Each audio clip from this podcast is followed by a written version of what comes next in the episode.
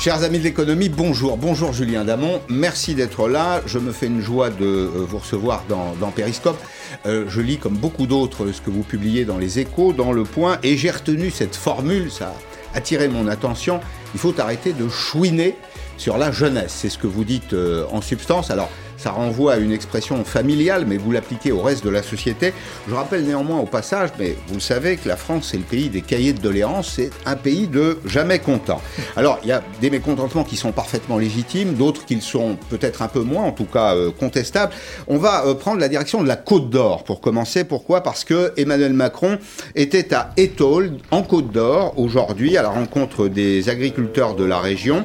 Il a participé à une table ronde qui était animée par Serge Papin. Alors Serge Papin, c'est l'ancien dirigeant de l'enseigne Système U qui a été chargé d'une mission auprès du ministre de l'Agriculture sur la répartition de la valeur entre ceux qui produisent, ceux qui transforment et ceux qui distribuent. Et vous allez l'entendre, le, président de la République n'est pas allé par quatre chemins au cours de cette euh, table ronde. Il a mis les pieds dans le plat en s'adressant aux distributeurs dont les pratiques lui semblent tout à fait, j'utilise ce mot-là, j'aurais pu être encore plus dur, inappropriées. Emmanuel Macron. Le lait, on a fait le boulot. Vous l'avez fait. Euh, c'est une filière qui s'est euh, approprié les indicateurs, qui a réussi à préserver de la valeur, y compris pour les producteurs, même si c'est trop peu et pas encore assez. Mais au moment où on a cette bonne négo sur le lait, aujourd'hui même, des grands distributeurs demandent moins 10% à des producteurs de charcuterie. Du jour au lendemain, rétroactif au 1er octobre. Comment vous voulez que ça tienne une seule seconde?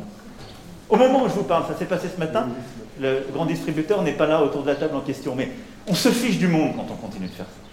C'est-à-dire, on fait en quelque sorte des petits efforts sur des couloirs de nage et on continue à détruire de la valeur ailleurs. Et vous l'avez très bien dit, si on fait ça, on détruit qui? Les producteurs. Alors, Julien Damon, vous qui travaillez sur euh, la pauvreté, la, précarité, travaillez 60 heures par semaine pour pas grand-chose, parfois euh, zéro. D'ailleurs, les agriculteurs qui ont été une des euh, figures symboliques du XXe siècle, ils ont produit l'alimentation dont les Français avaient besoin, notamment au lendemain de la guerre. Alors, leur volume a diminué, mais ils ont augmenté leur productivité. Les paysans, les agriculteurs sont les pauvres d'aujourd'hui.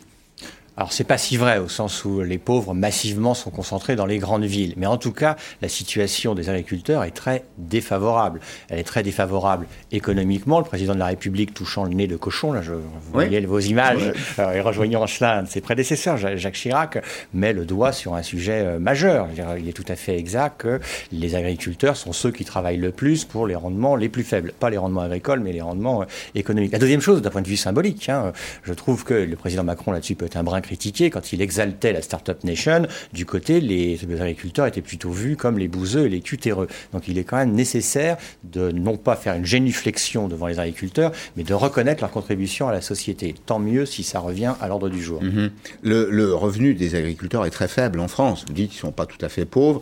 Alors je sais qu'il y a des écarts de revenus entre les uns et les autres, mais les 450 000 personnes qui vivent de l'agriculture en France, c'est-à-dire qui produisent ce qu'on va mettre dans nos assiettes, ne sont pas les plus riches du pays quand même. Ah ça c'est tout à fait exact. Alors il est très compliqué de savoir exactement ce qu'est le revenu des agriculteurs, parce qu'il y a de l'autoconsommation, donc il est difficile fiscalement de savoir exactement ce qu'ils doivent déclarer. Ceci raconté, au-delà de, du fait qu'on peut faire le malin là-dessus, il est tout à fait exact, je le répète, que haut rendement horaire, ce sont ceux qui travaillent le plus. S'il faut traire les vaches, il n'y a pas de week-end possible, c'est 7 mmh. jours sur 7. Donc euh, les, les agriculteurs travaillent beaucoup avec des niveaux de, des niveaux de rémunération mmh. qui sont faibles au regard de leur investissement, mmh. bien sûr. Vous pensez que la, la société française a malgré tout de la considération pour eux? Insuffisamment. Alors quand je dis insuffisamment, il se trouve qu'il y a des grands rendez-vous. Lorsqu'il n'y a pas de confinement, le, le, le salon de l'agriculture est ouais, une chose formidable. Les gens aiment se balader à la campagne, etc. En même temps, ils n'aiment pas tellement la ruralité. On a entendu parler récemment du fait qu'il y avait presque des procès contre le bruit des coques. Oui, c'est exact. C'est tout à fait exact. De surcroît, bah, si tout le monde ou presque aime le cochon, on n'aime pas avoir une porcherie à côté de chez soi. Donc globalement, les agriculteurs sont mis un peu de côté. Surtout, surtout, je le répète, du, du, du point de vue de la révolution numérique, de tout ce qu'on nous raconte sur les métiers télétravaillables de demain, etc. etc. Non, l'agriculture, elle n'est pas télétravaillable, même si elle peut bénéficier de la révolution numérique. Elle n'est pas quelque chose qui euh, permet de se reposer tranquillos au bureau. Non, vieux métiers qui méritent de la considération. Alors, le président de la République répondait ce matin, partageait la parole avec des agriculteurs autour euh, d'une personnalité qu'on connaît bien dans Periscope, qui s'appelle Serge Papin. Mmh. C'est l'ancien président de euh, Système U. C'est un groupe, euh, c'est un groupe de, de chefs d'entreprise. Hein. C'est pas un groupe intégré. Système U, il, avait, il a toujours défendu une relation assez équitable, équilibrée avec notamment les industriels et les paysans. Et il a formulé un certain nombre de propositions ce matin en répondant à nos questions juste après cette table ronde. D'abord, vous savez qu'on est en pleine période de négociation sur les prix, donc ce qui se discute en ce moment, c'est les étiquettes. Hein. C'est notre pouvoir d'achat alimentaire. Euh, en même temps, on voudrait payer au juste prix. Mais euh, ce que dit euh, Serge Papin, c'est qu'il faut sortir de la période de négociation, qui est très tendue. C'est un rapport de force. Aller vers des contrats pluriannuels, c'est-à-dire donner un petit peu de temps, un peu plus de temps pour contractualiser entre ceux qui achètent et ceux qui vendent. Serge Papin. Il faut passer d'une négociation annuelle à une négociation pluriannuelle qu'on contractualise sur le temps long. Et là, on sera sur une meilleure répartition de la valeur.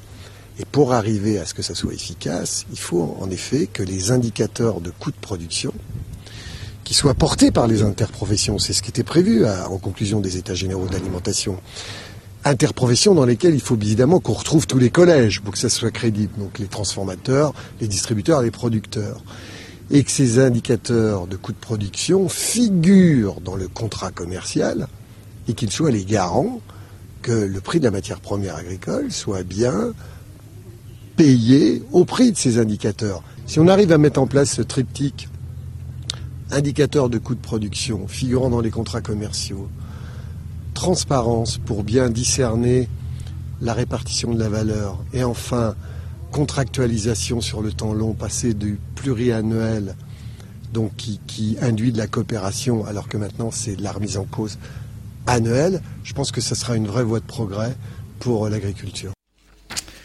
Alors, Julien Damon, on va évoquer ceux qui chouinent, puisque c'est un sujet que je voulais partager avec vous aujourd'hui. Mais avant cela, il nous est tombé un autre sujet sur les bras cet après-midi, tout à fait passionnant, la ZAD de Gonesse. Gonesse, c'est une euh, ville qui est située au nord de Paris. La ZAD de Gonesse, qui était donc occupée par des, des zadistes, un peu sur le modèle de Notre-Dame-des-Landes, a été évacuée par la police en application d'une décision du tribunal de Pontoise qui a été prise vendredi. Alors, les zadistes occupaient ce terrain, propriété de la région Île-de-France, d'un établissement foncier de la région Île-de-France. Euh, vous vous rappelez du projet Europa City C'était un grand projet d'urbanisme au nord de Paris avec des centres commerciaux, euh, des mètres carrés euh, commerciaux mais aussi habitables. Eh bien, il a été abandonné, mais les militants Europe Écologie Les Verts, la France Insoumise et les ZADIS continuaient d'occuper la zone pour s'opposer cette fois, c'est là où j'ai besoin de l'éclairage du sociologue que vous êtes, s'opposer à la construction d'une gare du futur grand métro parisien. Alors, J'écoute avec attention les écologistes nous dire en substance qu'il faut beaucoup de transports en commun. Là, je les vois s'opposer à un projet qui est précisément un projet de ceinture. Hein. c'est un, métro qui ferait le tour de Paris, qui éviterait de repasser par le centre, euh, le modèle de, hub, euh, et qui donnerait donc un peu de fluidité. J'ai du mal à comprendre. Expliquez-moi. C'est la haine du développement?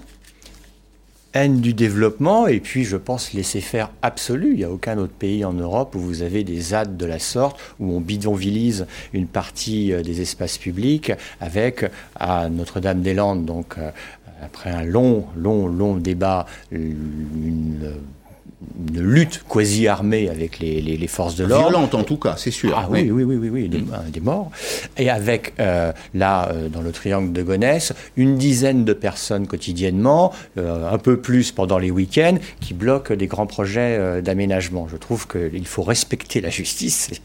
Donc là, un trait de ce que vous évoquez, il y a une décision de justice qui leur dit de partir. Ils partent dans la non-violence tant mieux, mais quelle violence que d'être présent comme ça et de leur petit intérêt qui est le leur, un mélange donc d'insoumission politique et de mhm. vert rouge pour euh, empêcher un projet qui lui aussi est discuté depuis des années, qui est voté, dont les tuyaux commencent à être creusés, enfin, par tuyaux il faut entendre tunnel, les financements sont débloqués pour justement débloquer un tout petit peu l'île de France. Alors je connais leur argumentation qui est de dire ah bah euh, on va faire euh, je sais pas trop quoi des fermes urbaines sur les toits mhm. à Paris plutôt que de continuer le mhm. développement de l'île de France. Mm. Pourquoi pas Tout ceci peut se débattre, mais ça peut se débattre calmement et sans euh, euh, occuper les espaces publics et surtout faire œuvre de vertu contre ce que pense la majorité des gens. Moi, mm. c'est ça que je pense à l'égard de ces ZAD. ZAD, c'est un petit sigle qu'ils ont trouvé, qui fait joli, donc qui retentit avec des sigles qui sont reliés au droit de l'urbanisme comme ZAC, etc., etc.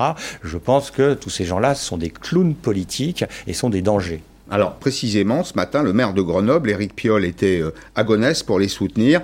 Le groupe insoumis à l'Assemblée nationale a publié un communiqué dans lequel il dénonce les spéculateurs, les promoteurs, les, les productivistes. C'est une nouvelle ligne de partage, ça, dans la société française? Certainement, mais je pense que là, ils ont fait un copier-coller de ce qu'ils avaient écrit contre le projet d'Imochan, c'est-à-dire le projet d'Europa City, et ils le reprennent pour une gare du Grand Paris. Je répète, la gare du Grand Paris, ça n'a strictement rien à voir avec un projet immobilier spéculatif. Il s'agit de développer un système de transport en commun propre, efficace, permettant de désengorger euh, l'île de France. Donc si tout euh, est maintenant euh, motif à se mobiliser pour dire que le, productivisme est dans tout projet de développement, même quand il relève bah, du secteur public au premier chef, on marche complètement mmh. sur la tête. Mais ça traduit un défaut de dialogue ou c'est simplement une volonté de s'opposer, ah, y compris en plaçant parfois des sujets politiques? Alors, ils nous présentent ça comme des sujets éthiques au-dessus de la loi.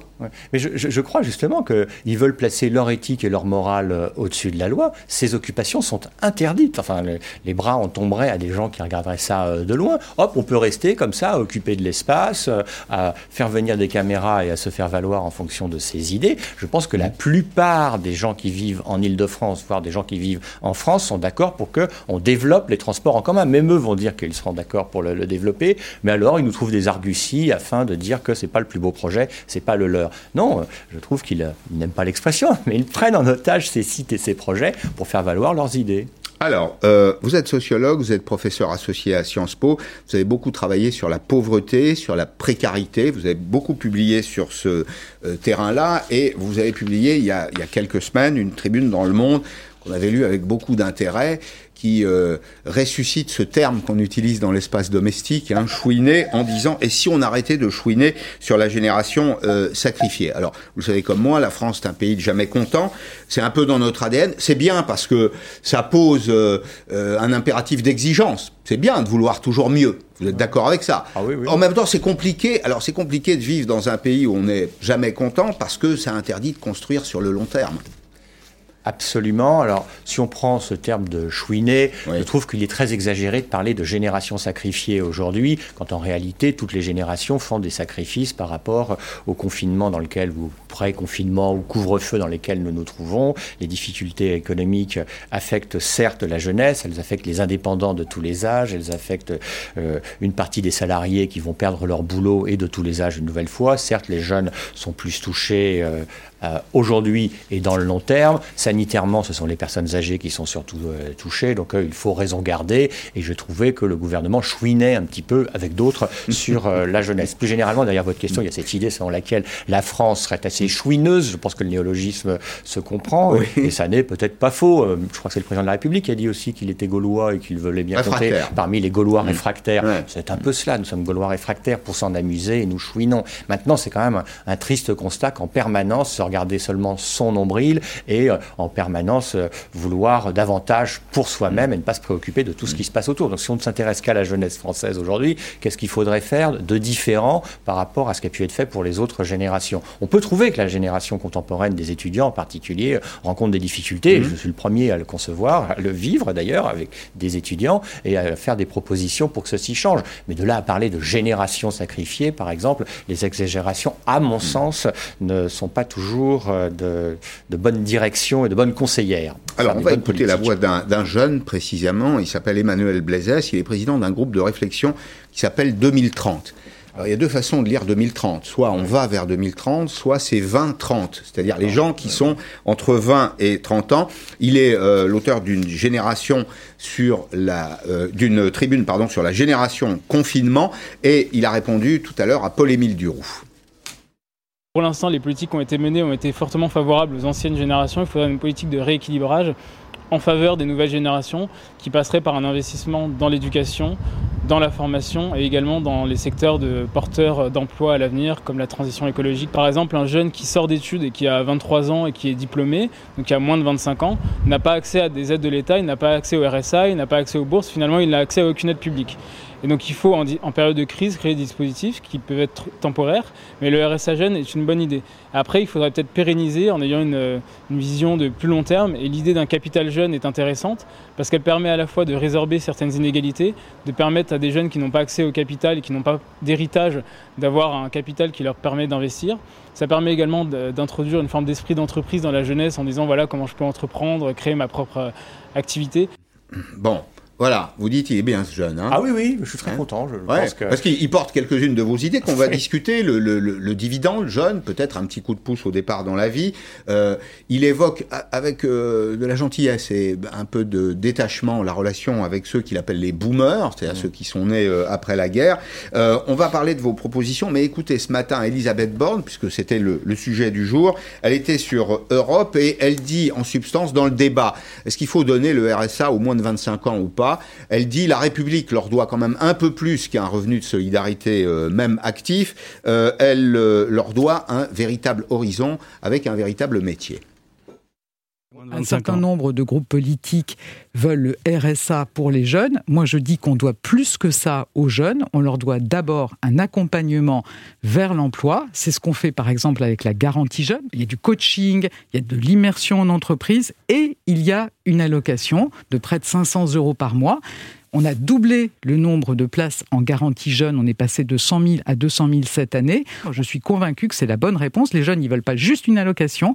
Ils veulent gagner leur autonomie dans la durée en arrivant sur un emploi on est d'accord là-dessus. Évidemment, l'enjeu, c'est de trouver euh, un, emploi. On a d'ailleurs quelques chiffres et malheureusement, dans ce domaine, on voit quand même que les politiques publiques sont assez homéopathiques. Euh, on a 700 euh, 000 jeunes, hein, à peu près chaque année, qui arrivent sur le marché du, du, travail. Alors, ces 700 000 jeunes n'ont pas tous trouvé un travail au mois de septembre dernier parce que l'économie était confinée, parce que les entreprises sont peut-être prudentes, un peu conservatrices.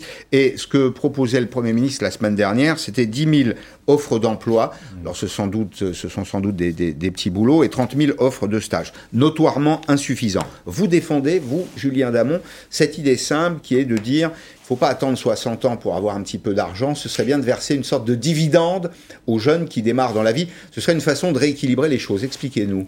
Oh, c'est une idée qui traîne euh, depuis 2-3 siècles qui quand même se documente techniquement de façon plus précise depuis euh, une quinzaine ou une vingtaine d'années, et qui consiste à dire que, au regard des fractures générationnelles qui existent, hein, elles existent parce qu'on a réussi le, système des retraites. Il a des défauts, il est pour le moins perfectible, mais enfin, on a fait sortir les personnes âgées de la pauvreté, on a inventé un troisième et un quatrième âge globalement euh, heureux. En même temps, nos jeunes, les jeunes, vivent la pauvreté. Un chiffre très simple, hein, pour les plus de 60 ans, le taux de pauvreté est inférieur à 10%. Pour pour euh, les 18-25 euh, ans, il est supérieur à 20%. Donc euh, on a un sujet de fracture mmh. générationnelle évident. Comment faire pour le traiter? Il y a plein de bagarres autour du RSA jeune aujourd'hui qui se légitiment peut-être plus aisément qu'il y a quelques années et quelques temps. On regarde les difficultés contemporaines de la jeunesse. Il y a un autre outil possible que notre jeune officiel Emmanuel Blaisès évoquait tout à l'heure, qui est celle du capital jeune ou de la dotation en capital, qui consiste à verser une somme relativement substantielle à 18 ans. Oh, bah, il y a plus, bah, je pense que les caisses d'allocation familiale familiale pourrait le faire. Euh, techniquement, euh, ce sont les pouvoirs publics qui verseraient sur un compte en banque une somme relativement substantielle. Mais, le capital viendrait de, de, l'État, c'est ça? Ah oui, c'est un capital. Ah oui, pardon, je ne vois pas comment. C'est un capital public. C'est un capital public, c'est-à-dire qu'on prend, on peut trouver plein de méthodes pour le, financer. Si on veut faire quelque chose de très consistant, vous avez Thomas Piketty, qu'on l'aime ou non, qui participe à cette proposition, mmh. en disant on peut même proposer 120 000 euros aux jeunes à condition d'impôts sur le patrimoine colossaux extrêmement discutable mmh. comme possibilité. C'est une façon de rééquilibrer les générations. Les générations mm. sur le plan du patrimoine mm. hein, et euh, des perspectives. Mais au-delà de l'affaire Piquetienne, vous pouvez regarder euh, ce qu'il en est de nos droits de succession hein, et euh, faire davantage d'impôts sur les transmissions de manière à pouvoir financer quelque chose qui est plus égalitaire que les héritages, simplement donc une dotation qui serait la même pour tout le monde à 18 ans. Concrètement, c'est peut-être des sommes relativement substantielles, hein, plusieurs dizaines de milliers d'euros. Si même on n'arrive qu'à 10 000 euros, une partie de la jeunesse bobo en sourirait en disant ça ne sert à rien. Pour une grande partie de la jeunesse agricole, par exemple, pour reprendre notre début de conversation, c'est un capital de départ très substantiel. Mmh. Quel est le grand intérêt? Parce qu'il y a des partisans, il y a des arguments pour, des arguments contre. Le grand argument, c'est qu'une prestation d'assistance, une prestation d'aide sociale comme le RSA jeune qui existe en partie, euh, qui peut s'étendre ou non, euh, ça change vraiment vos perspectives de la journée, ça change ce que vous avez dans votre assiette. Un capital, ça peut changer vos perspectives dans la vie. Vous pouvez, comme Emmanuel Blaisès l'évoquait, imaginer investir, investir dans l'entreprise. Vous pouvez investir davantage dans votre euh, carrière universitaire, dans vos enseignements. vous pouvez aussi faire un tour du monde. Et mm. pourquoi pas? Je pense que le point essentiel, c'est aussi de faire confiance à la jeunesse. C'est ça qui fait défaut aujourd'hui, parce que vous prononcez le mot qui est un petit peu le mot-clé, là, qui, celui qui ouvre, qui ouvre les portes. Ah, je trouve qu'il y a de la défiance vis-à-vis de la jeunesse. Il y a une sorte de célébration de la jeunesse par jeunisme excessif. Donc Greta Thunberg, c'est bien. Les jeunes sur les ZAD, c'est très bien. Et les mm. jeunes agriculteurs qui, dans leur coin, euh, vivent difficilement, ça, c'est moins bien. Enfin, je caricature peut-être euh, à l'extrême, mais je crois que c'est un, un âge auquel il faut faire confiance et pas simplement écouter les plus militants tout cassés. Mm. Voilà, parce que les jeunes, on les entend et en partie, euh, on les voit. Lorsqu'ils pulvérisent tout, c'est la jeunesse. Il ne fallait pas de la célébrer pour dire les jeunes sont géniales, comme le disait bien un titre avec cette super faute d'orthographe que j'adorais. Mm. Mais en tout état de cause, oui, les 18-25 ans ou même les 16-25 ans méritent bien davantage de considération et peut-être moins de paternalisme que ce que l'on vit mm. aujourd'hui. Oui. C'est une des raisons pour lesquelles, je fais un petit pas de côté, c'est une des raisons pour lesquelles vous voulez abaisser euh, euh, la, la, majorité politique Oui, je le, pense. Le vote, vous êtes, vous êtes pour le vote à 16 ans? Je suis pour le vote à 16 ans. Encore une fois, c'est le type de proposition qui fait qu'il peut y avoir des bagarres générales, des colloques, etc. Mmh. etc. Il y a plein d'arguments contre, je peux les entendre, il y a plein d'arguments pour. Je pense qu'un argument favorable, c'est justement de faire confiance à la jeunesse. Évidemment, à 16 ans, et les parents vont être là en train de dire ouais, il a 16 ans, il a des idées un peu étranges, etc. C'est pas possible, il n'est pas assez mûr. Je le fais de façon mmh. provocante.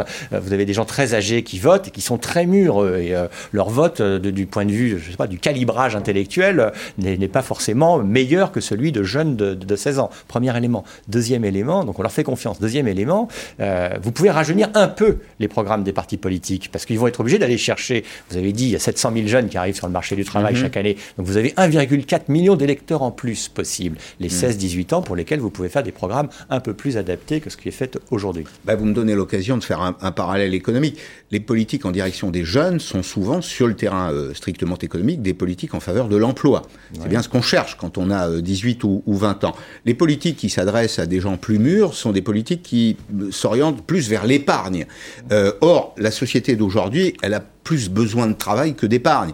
On rappelait hier dans cette même émission qu'il y a 120 ou 130 milliards d'euros d'épargne qui ont été accumulés. Il faudra bien les dépenser à un moment ou à un autre. D'ailleurs, les économistes disent en substance que si on déconfinait aujourd'hui, un tiers de cette épargne serait libéré dans les jours ou les semaines qui viennent, ce qui est plutôt bon signe. Ben, néanmoins, c'est aussi le reproche qu'on fait euh, souvent au gouvernement en France, c'est de mener une politique qui est plus favorable à la rente du capital. Je le mets entre guillemets parce que la rente du capital, quand on a 10 ou 15 000 euros sur un livret A, c'est pas le bout du monde, mais plus favorable aux, aux rentiers et aux épargnants qu'aux jeunes. Oui, oui, c'est exact. Alors, le chiffre que vous citez des 100, 120 milliards d'euros, c'est l'épargne Covid. C'est ce qu'on dit l'épargne Covid. C'est le supplément d'épargne qui s'est accumulé. il, y a, 13 000 milliards d'euros d'épargne en France. Oui, voilà. Hein. Alors, ce supplément d'épargne, il est sur des comptes courants ou sur euh, des, livrets mmh. réglementés. Et en effet, ce qui est attendu, c'est que les hôtels-restaurants puissent réouvrir afin que cette épargne puisse être dépensée comme elle est faite euh, d'alimentation de, de, de, de l'économie. Sur, les jeunes, ce qu'ils attendent, c'est pas forcément uniquement un boulot quand même. Il y a souvent ça qui est mis en avant. Ce qu'ils attendent, c'est aussi de pouvoir euh, faire leurs études dans des conditions euh, dignes. Hein. Donc c'est une période d'investissement dans le capital humain, si on prend un vocabulaire euh, économique, c'est une période d'investissement possible aussi dans la carrière professionnelle. Et c'est vrai qu'il y a beaucoup d'efforts qui sont faits en faveur euh, de la rente, si j'ose dire, et pour le faire de façon très provocante, la retraite peut être même vue comme une rente, plutôt que sur les jeunes. Il y a une raison à ça, hein. c'est qu'on est jeune, on est vieux beaucoup plus longtemps qu'on est jeune en réalité. Alors on voit, si on regarde la jeunesse comme étant les 18-25 ans, pas besoin d'avoir une agrègue de maths pour voir mmh. que ça fait 7 ans. Quand on est en France, en moyenne à la retraite plus de 20 ans. Donc électoralement, de surcroît, puisque les personnes âgées mmh. votent davantage, nous sommes, c'est vrai, euh, mmh. pour, le faire d'une façon un peu provocante, une forme de gérontocratie politique. Hein. Mmh. Donc un pays qui vieillit, ou un continent qui vieillit comme le nôtre, est un continent qui va plus orienter ses politiques économiques vers la conservation du patrimoine que vers le travail alors, je ne sais pas si c'est ce qui va se passer, mais en tout cas, c'est objectivement ce qui s'est passé. Oui, c'est ce qui peut se passer, C'est ce qui se passe. C'est ce qui se passe historiquement, là, depuis euh, peut-être des décennies.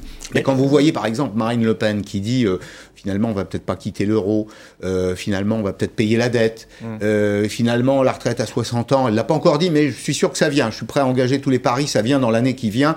La retraite à 60 ans, ça va pas être possible. C'est une forme de commodisation. Il y a une espèce de consensus économique en France pour dire que bah, il y a des recettes qui marchent et d'autres qui sont impossibles. Vous avez ça sur Marine Le Pen, donc pour le lier à notre sujet, j'ai regardé le sondage Louis Harris là qui la plaçait à 48% au second tour contre Emmanuel Macron. Je connais toutes les réserves qu'on peut avoir sur les sondages. et puis encore une fois, mm.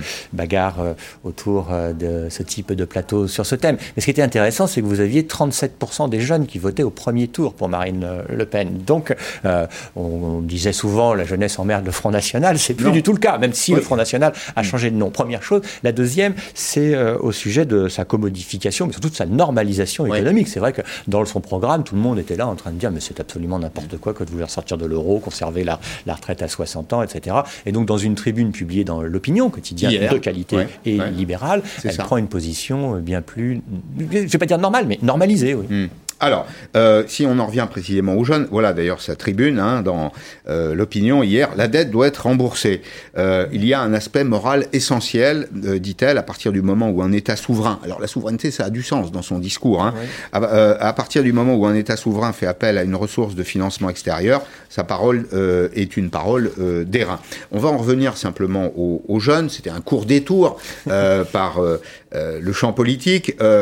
L'État aide les jeunes, mais il y a aussi, et je voulais partager ça avec vous, une forme de générosité des Français, de nouvelles formes de solidarité, comme dans ce reportage de Fabien Chadeau, dans le Maine-et-Loire et à Paris. Alors, ce sont des supermarchés, ce sont des gîtes ruraux, ce sont des restaurateurs, j'allais dire que ce sont des gens qui ont le cœur sur la main, qui donnent un petit coup de pouce symbolique, symbolique mais apprécié aux jeunes étudiants qui euh, aiment cette forme de solidarité. Malgré le soleil, leur morale n'est pas au beau fixe en ce moment. Pour soutenir ces étudiants, ce restaurant a décidé de leur donner un petit coup de pouce. Ça, c'est avec des petits lardons. Hein. Merci beaucoup. Voilà. 200 flammes cuches gratuites sur présentation de la carte d'étudiant. Ça nous aide énormément, même si c'est une fois de temps en temps. C'est toujours ça en plus, c'est toujours ça en moins à acheter. Il n'y a plus de travail, il n'y a plus de job étudiant. Euh, donc c'est vrai qu'une flamme gratuite, ça fait plaisir. Une petite attention qui casse la morosité actuelle.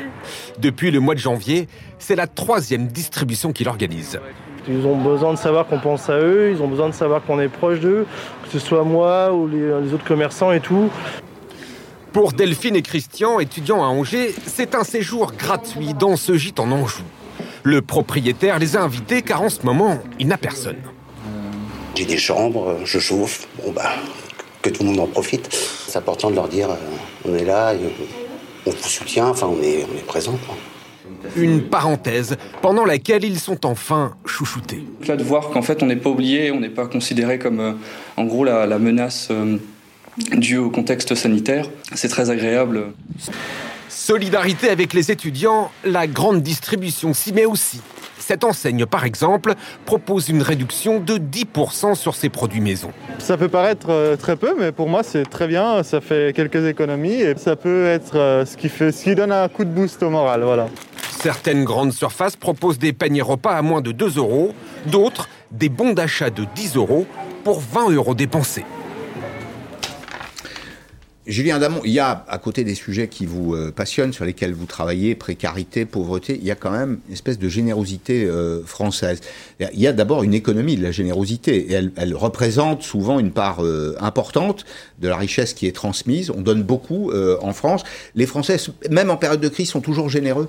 Oui, enfin, votre reportage sur ces petites attentions sympathiques euh, en témoigne. Sur le terme de générosité, qui est un terme connoté euh, très positivement, il y a deux choses. Il y a la générosité de notre système de redistribution, qui lui est généreux. Euh, est-ce qu'il est trop important, pas assez important Une nouvelle fois, polémiques infinies sur ce terme, mais nous sommes les champions du monde par notre système de protection sociale qui représente un tiers de PIB, de la générosité collective. ne jamais l'oublier. Deuxième chose. 700 milliards d'euros. Oh, c'est même plus. 750, oh, c'est 750. Plus, plus, on est à 820 milliards pour 2018 euh, en la matière. Mais, mais une nouvelle fois, c'est pas parce qu'on atteint ce sommet euh, dans le podium mondial mmh. que nous sommes vraiment les plus performants au regard, par exemple, des problèmes de pauvreté des jeunes ou au regard euh, encore des insuffisances notable et indigne pour euh, les personnes mm. âgées euh, dépendantes. Donc il y a une générosité collective très élevée, avec des critiques sur notre sécurité sociale, mais globalement, notre, notre générosité collective est très importante. Et, deuxième chose, en effet, ces petites attentions qui sont très importantes, le développement du bénévolat, pendant la période du confinement, il s'est trouvé que le bénévolat connaissait un problème, vous ne pouviez plus sortir dehors, mm. c'était interdit, et surtout pour les personnes âgées, ce pouvait être problématique. Et ce sont les personnes âgées qui sont les, les principales bénévoles. Il y a eu un renouveau même du bénévolat. Donc euh, on peut euh, aussi cesser de chouiner globalement et célébrer ce qui marche bien et la générosité sous ces canaux de redistribution obligatoire, mais aussi sous ces canaux bien moins importants financièrement, mais en tout cas qui sont des petites attentions qui font plaisir, qui peuvent redonner le sourire, qui peuvent redonner le moral, fonctionnent également mmh. plutôt bien. Ils ont un cœur de combattant, les jeunes, non? Est-ce que si je pose la question différemment, puisque vous parlez des chouineurs, vous me poser la question en tant que jeune. Oui, bah, vous êtes jeune. on est jeune depuis longtemps, mais on est jeune quand même. Euh, euh, est-ce que cette chouinerie là, elle se transmet de génération en génération. C'est un trait français ou pas? Non, j'ai l'impression que les jeunes sont assez différents de ce point de vue. Oui, ça, oui. Alors bon, il y a certainement plein d'études plus sérieuses qui doivent permettre de le, fonder, mais enfin globalement, les jeunes faisaient bien davantage la révolution euh, contre leurs parents, contre la société euh, en général, contre l'économie. Aujourd'hui, ils se replient un peu sur leurs préoccupations, je trouve, euh, vertes, qui ont leur vertu, qu'ils pensent être des préoccupations mondiales, mais qui sont leurs préoccupations bobos pour ces jeunes-là. en même temps, je trouve que sur la jeunesse, on est toujours là, on en fait, faire un bloc simple simple, euh, alors qu'il y a des situations extrêmement différentes. Et vous me posez la question, c'est celle à laquelle je veux répondre, sur leur cœur de combattant. Non, la période est morose pour tout le monde. Là, je vais me mettre à chouiner un tout petit peu. Elle est particulièrement morose pour une partie des jeunes et une partie des étudiants. Le bloc étudiant n'est pas confronté aux difficultés mmh. contemporaines de la même manière. Sont en difficulté ceux qui sont perdus en première année euh, dans les grandes facultés de droit, dans les grandes facultés de médecine, dans également euh, des filières qui ne sont pas des filières très liées à l'avenir. on peut faire de la psychologie et de la sociologie pendant des heures pour trouver du boulot, ça va être euh, compliqué. C'était compliqué auparavant, ça va l'être toujours davantage. Enfin, mm. en un mot, je vais bien enfoncer la porte ouverte. Il, pour faire une formule que tout le monde trouve marrante, je trouve désormais, mm. il n'y a pas une jeunesse, mais il y a des jeunesses. Hein. Vous savez, mm. quel que soit le sujet, on va dire, il n'y a pas un agriculteur, mais il y a des agriculteurs. Et pour la jeunesse, c'est tout à fait exact. Dire que la jeunesse aujourd'hui, d'une part, serait sacrifiée et d'autre part, pourtant, elle cœur battant, c'est pas vrai. il n'y a pas, il n'y a pas de sacrifice et il y a des difficultés incontestables quand même d'une partie de la jeunesse. Merci, merci Julien Damon, sociologue, prof à Sciences Po, qu'on peut lire régulièrement dans les échos et dans le journal euh, Le Point. Dans un petit instant, alors là aussi c'est parfois un peu contre-intuitif, la tech, la tech, la technologie va humaniser la santé. C'est Pascal Witz euh, qui arrive avec ce, livre. C'est une ancienne dirigeante de, Sanofi et de GE Healthcare. Euh, elle va nous dire en quoi le digital peut être synonyme pour nous de très bonne santé. À tout de suite.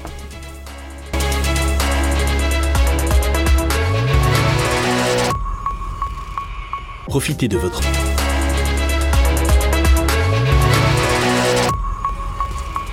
Bonjour Pascal Witz, merci d'être là. Vous arrivez avec cet ouvrage euh, La tech va humaniser la santé. La première approche, euh, évidemment, est de se demander comment.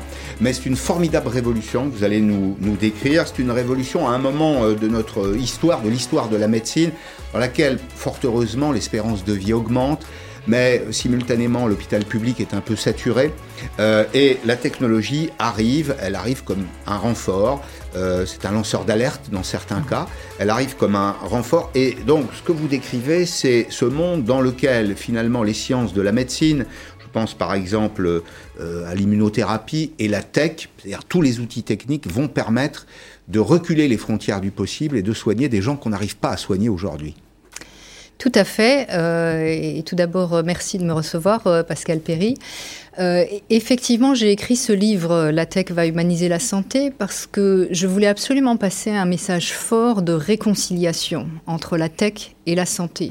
Mhm. Parce que pour moi, la tech, non seulement elle améliore et elle accélère l'innovation médicale, mais en plus, elle a fait tellement de progrès qu'aujourd'hui, elle met cette innovation médicale au service du patient, et au service du personnel médical pour une relation beaucoup plus humanisée et elle démocratise la santé finalement, mmh. donnant des outils aux patients pour pouvoir prendre en main sa santé euh, bien mieux que bien mieux qu'hier. Est-ce que c'est un premier pas vers ce qu'on appelle la médecine prédictive? Alors, euh, le, je parle dans mon livre du diagnostic data intelligent. Et le mmh. diagnostic data intelligent, c'est l'utilisation de nombreux paramètres pour mieux caractériser chaque patient et chaque maladie, c'est-à-dire bien mieux comprendre la maladie du patient précis. Mhm. Et en fonction des caractéristiques du patient, en fait, on peut euh, trouver un, traitement qui va être de plus en plus adapté. Donc, grâce à la tech, on arrive à développer des traitements qui sont de plus en plus précis, de plus en plus euh, personnalisés. personnalisés, tout à fait. Et, ça, c'est ce qu'on a vu euh, ces dernières années. Euh, on a vu un progrès énorme dans les traitements des cancers, par exemple. Euh, si je prends l'exemple du cancer du sein, il se soigne de mieux en mieux. Mais en fait, il se soigne de mieux en mieux parce qu'on a compris tout un tout un panel de sous-types de cancer du sein. Donc il y a plus de 20 types de cancers. Et chacun de ceux-ci a des traitements particuliers. Donc on n'a pas un traitement du cancer. On commence par utiliser des techniques de diagnostic pour caractériser ce cancer du sein. Et on va utiliser des médicaments qui ont mmh. été développés pas à mmh. pas pour des sous-ensembles de patients. Puisque ça a été le débat pendant les, derniers jours autour de la question des, vaccins, que je laisserai volontiers de côté, euh, mais vous êtes une ancienne de, de Sanofi, il faut beaucoup de capital pour ça, il faut beaucoup investir, non? Alors ça coûte cher, ça coûte effectivement très cher de développer euh, de nouveaux médicaments. Euh, aujourd'hui, on dit qu'en moyenne, il faut 1 euh, à 2 milliards d'euros pour développer un nouveau médicament. Mais en fait, la tech, justement, accélère et permet de, en accélérant et en étant beaucoup plus précis dans ses, dans ses recherches et dans son développement, permet d'aller plus vite. Et donc, c'est un espoir de diminuer les, coûts de développement. Les, les dépenses de santé, il y a un lien avec les dépenses de santé. On va considérer que les dépenses de santé sont une externalité négative du, développement, peut-être de ce qu'on consomme. Après tout, il y a peut-être des cancers qui sont liés à ce qu'on respire, à ce qu'on consomme. Il y a probablement une part de génétique relativement euh, importante, mais la tech est un précieux allié qui peut permettre de faire des économies. Alors, absolument. Alors déjà, euh, vous mentionnez la, tech, un précieux allié. Je voudrais insister sur le fait justement que la tech, c'est la convergence de la tech et de la biologie qui permet de... oui, c'est pas simplement une machine qui... Oui, c'est ça. C'est des sciences qui se joignent. C'est la, la, combinaison des deux qui fait que la somme, la somme des deux est, supérieure à chacune d'entre elles. Donc déjà, ça, c'est la première chose. La deuxième chose, c'est que euh, je parle d'ailleurs de la tech au sens large. Hein. C'est... Euh, je parle de puissance de calcul, je parle de miniaturisation, je parle de euh, connectivité, je parle de toutes ces données qu'on arrive à récupérer, donc à analyser et euh, utilisant de, l'intelligence artificielle pour pouvoir en faire, en extraire de la connaissance, vraiment. Mhm. Et donc c'est grâce à tout ça qu'on arrive aujourd'hui à comprendre bien mieux le corps humain et donc à réagir de façon beaucoup plus précise et beaucoup plus fine. La, miniaturisation est un élément essentiel, ça, permet d'embarquer les dispositifs qui étaient lourds, en général réservés à l'hôpital public, chez soi e, Exactement. Alors, vous, un certain nombre de patients qui, hier, devaient absolument être euh, à, à l'hôpital parce qu'ils avaient besoin d'être surveillés avec des équipements lourds, complexes, euh, qui n'étaient disponibles qu'à l'hôpital. Aujourd'hui, un certain nombre d'entre eux peuvent retourner chez eux et dans le confort de leur euh, propre maison, peuvent avoir des capteurs, euh, des capteurs miniaturisés qui vont mesurer les mêmes constantes avec la même fiabilité, parfois même d'ailleurs avec plus de fréquence.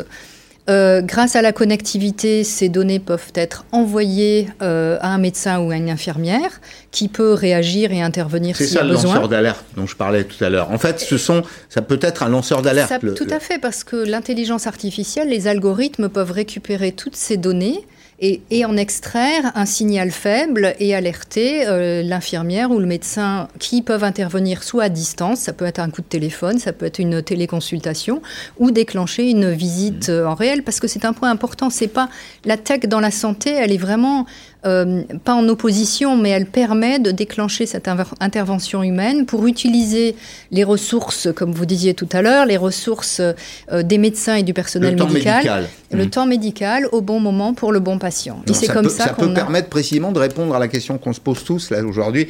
On a, on a insuffisamment d'offres de santé manifestement sur certains territoires en France.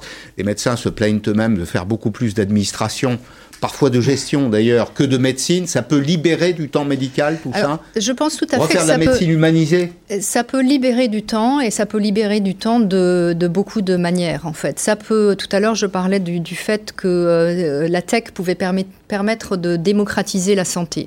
Ouais. Ça veut dire qu'elle peut donner des outils aux patients pour euh, contrôler sa maladie dans le cas de maladies chroniques. Et aujourd'hui, euh, vous et moi avons la chance de vivre euh, plus vieux euh, Mhm. que nos grands-parents, mais souvent on vit plus vieux avec des maladies chroniques pendant euh, plusieurs années. Et entre les visites médicales, parce qu'on peut pas avoir un médecin dans sa poche tout le temps, entre les visites médicales, avoir les outils pour mieux comprendre sa maladie, pour mieux comprendre sa réaction vis-à-vis de l'envi- l'environnement, permet de mieux gérer sa propre santé. Donc ça, ça libère du, du temps médical.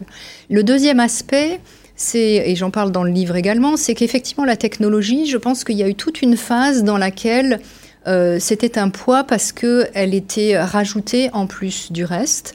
Aujourd'hui, elle, elle a fait tellement de progrès que je pense qu'elle devient de plus en plus transparente et de plus en plus euh, euh, intuitive.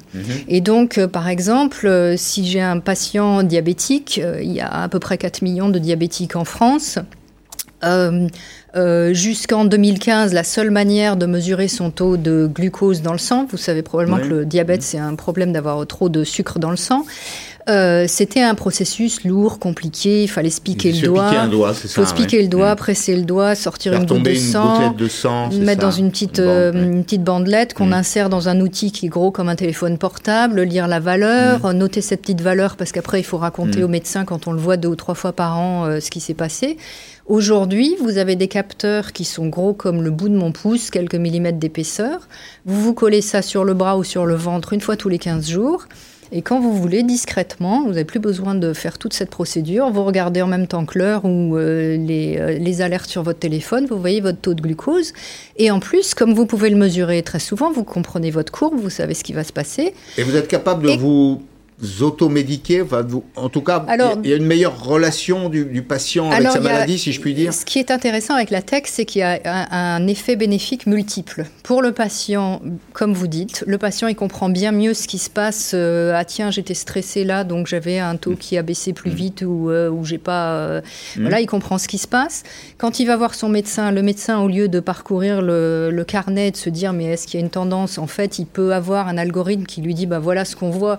Il décide pas du tout à la place du médecin, mais, mais il sauve, il, il gagne du temps pour le médecin pour qu'il puisse se consacrer essentiellement sur le problème du patient qu'il a en Mhm. face de lui-même. Mais on ne devient pas médecin pour autant. C'est-à-dire que la tech ne fait pas, Non. ne transforme pas euh, Elle le, ne le- transforme le pas. malade en médecin. Elle ne transforme pas le malade en médecin. Elle aide le patient Mm. à mieux se comprendre, à mieux s'autogérer, et elle aide le médecin à, à avoir plus d'informations Mm. pour pouvoir mieux traiter le patient. Quand je vous écoute, je me dis que le grand marché du 21e siècle, ce sera peut-être le marché de la vie en bonne santé. Je me trompe, non?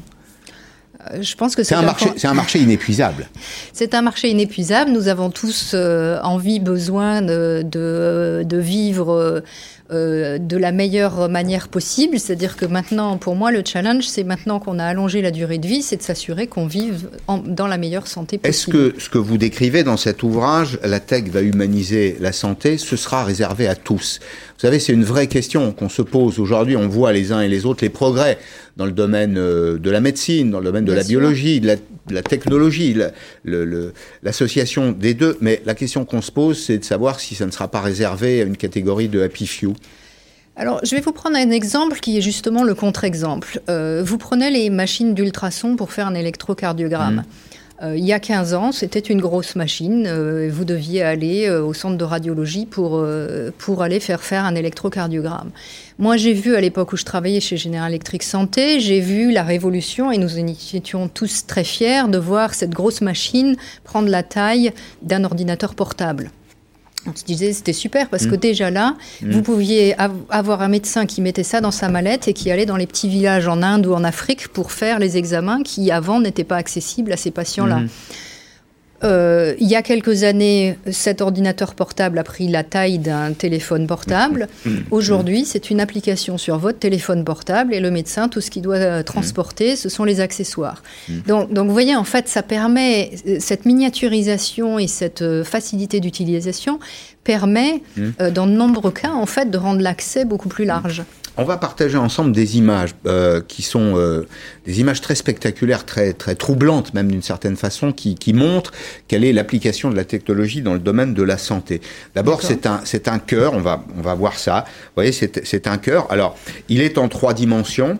Ça ça permet euh, de modéliser une intervention au lieu de la faire euh, sur un patient, on peut l'anticiper. c'est le, le, premier élément. On peut même modéliser avec ça la nature d'un traitement pour une maladie euh, cardiaque. Mhm. C'est vraiment une, une, visite très intime du, du cœur. Et là encore, il y a quelques milliards de dollars qui sont investis euh, parce que ça ne se fait pas du jour au lendemain. Puis il y a une deuxième, euh, deuxième image que je voulais partager avec vous.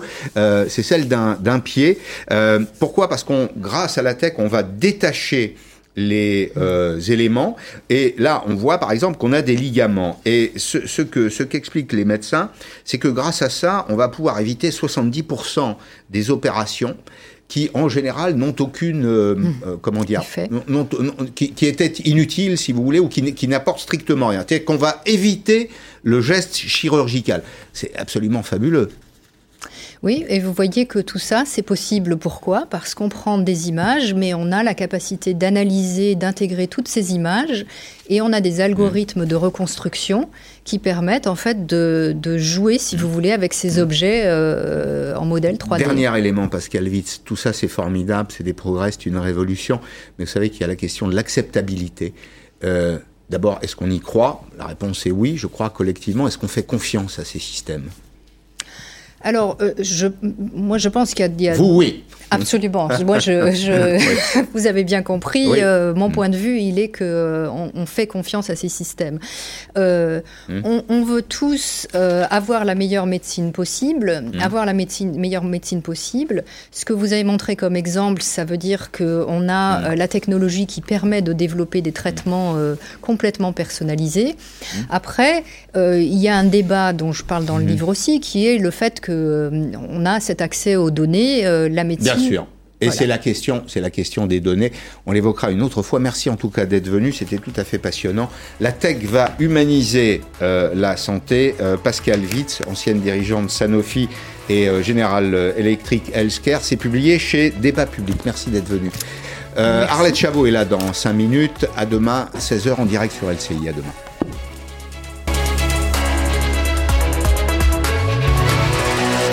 Profitez de votre